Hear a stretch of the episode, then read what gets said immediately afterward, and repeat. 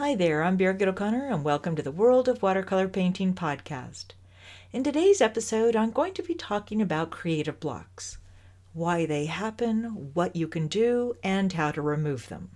Now, this is an audio only podcast, but if you'd like to join some of my interactive meetings, go to my website, birgitoconnor.com, and join the conversation.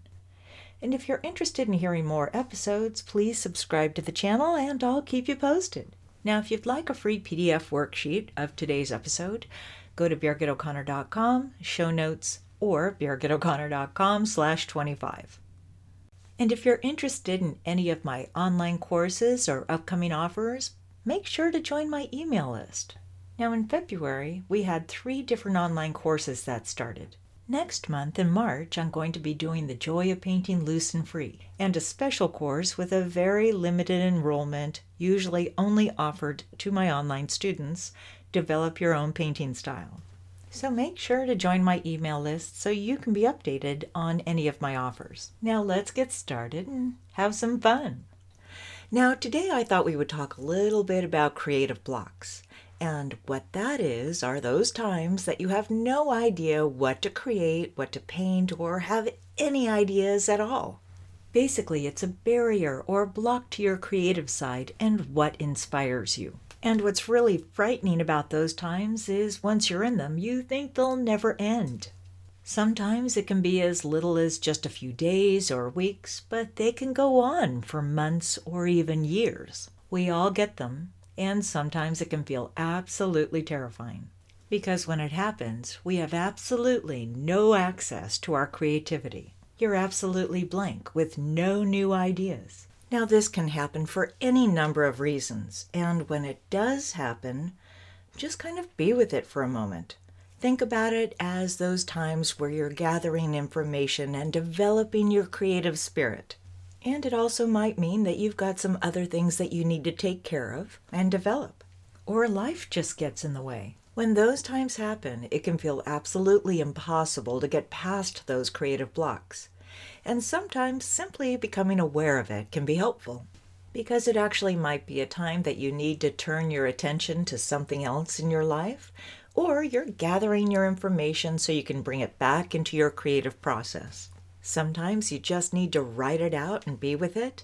Other times you can actually remove yourself from whatever environment you're in and go someplace or join a group, take a class, and become inspired all over again. What can also stifle your creativity is your inner critic. You might feel overwhelmed or can't focus. Or that need of approval can be paralyzing. Because if you don't produce, you can't be rejected. Now, you might have some really amazing idea, but you're afraid to even give it a try because you're afraid of failure. So you might just sit there and ponder it for a while, and that's okay.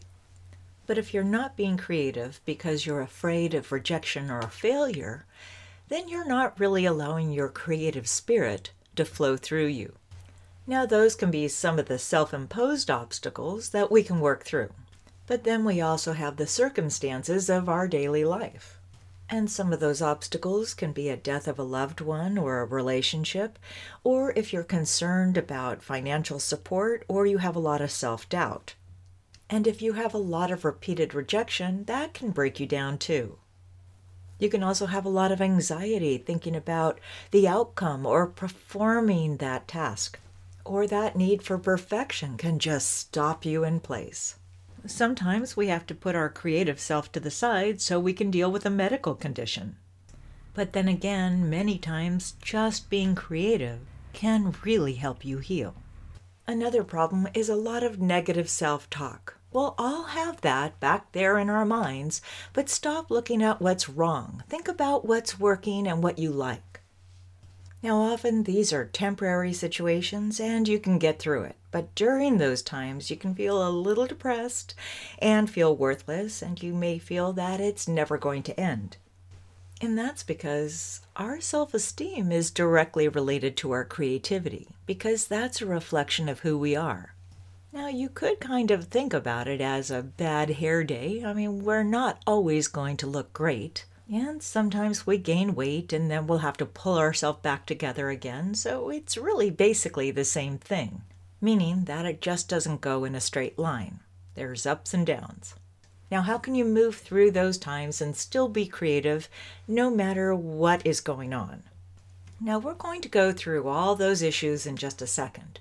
But one really quick, easy way to do this is if you just go into your studio or your kitchen table, wherever you paint, and just put some water down and color in it and move it around. It doesn't need to be perfect or a masterpiece, and you're being creative, and you'll start feeling better. And if you have a different medium that you prefer, that's fine too. It's all the same concept. You don't need to have anything specific in mind. Just start moving through that process. Now, what happens if you happen to have some devastating life event or a death of a loved one? How can you move through that? Because it's paralyzing. You have no desire to do anything. You can still do what I just mentioned about adding the water and color down on the piece of paper and just choose colors that you're drawn to. You don't have to have a specific object or subject in mind. Just work with color.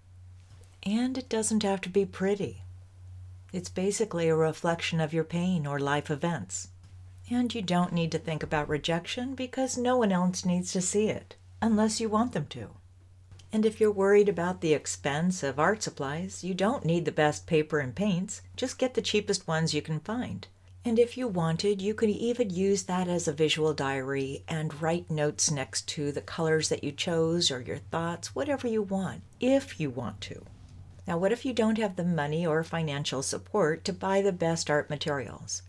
That's okay, you can use student quality or even lesser quality if needed whatever it takes to move you through that process. And then when you can afford it, or you want to create that masterpiece, you can upgrade to better materials. Now, what if you have a lot of fear or anxiety? A good way to move through that is meditation.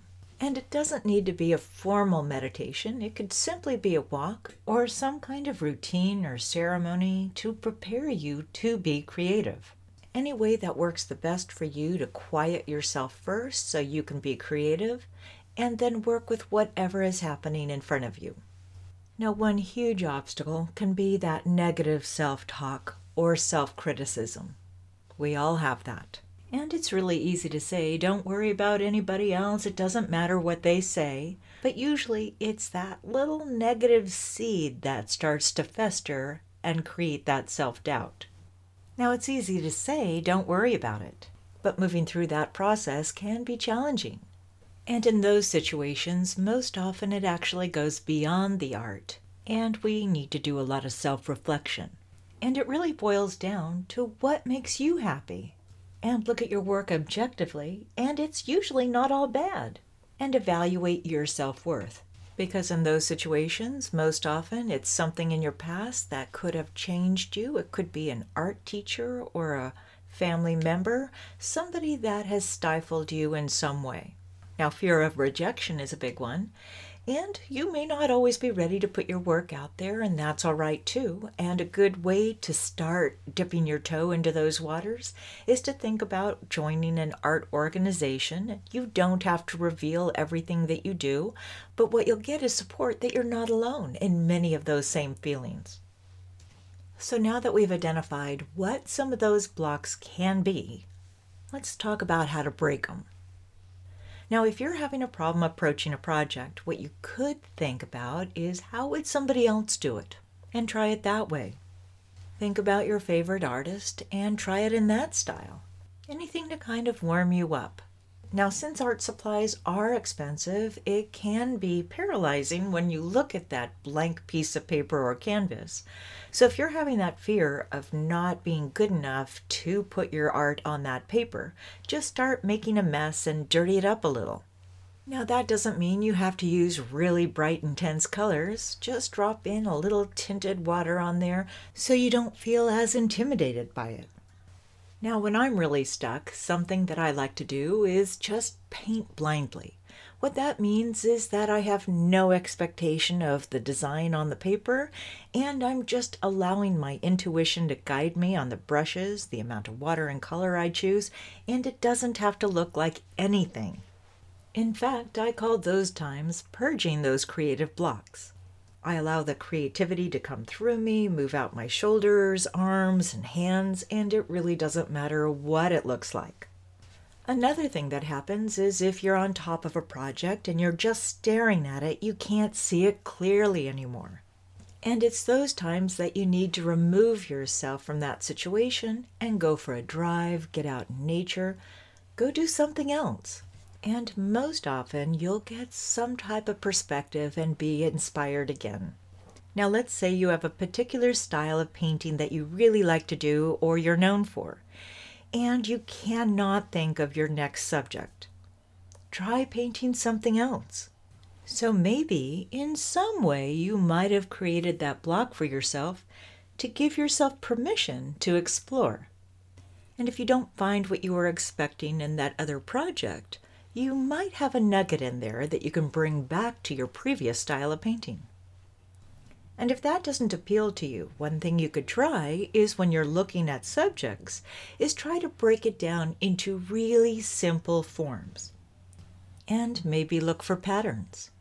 Now, another thing you could try is doing a painting by temperature, either warm or cool colors, or maybe monochromatic.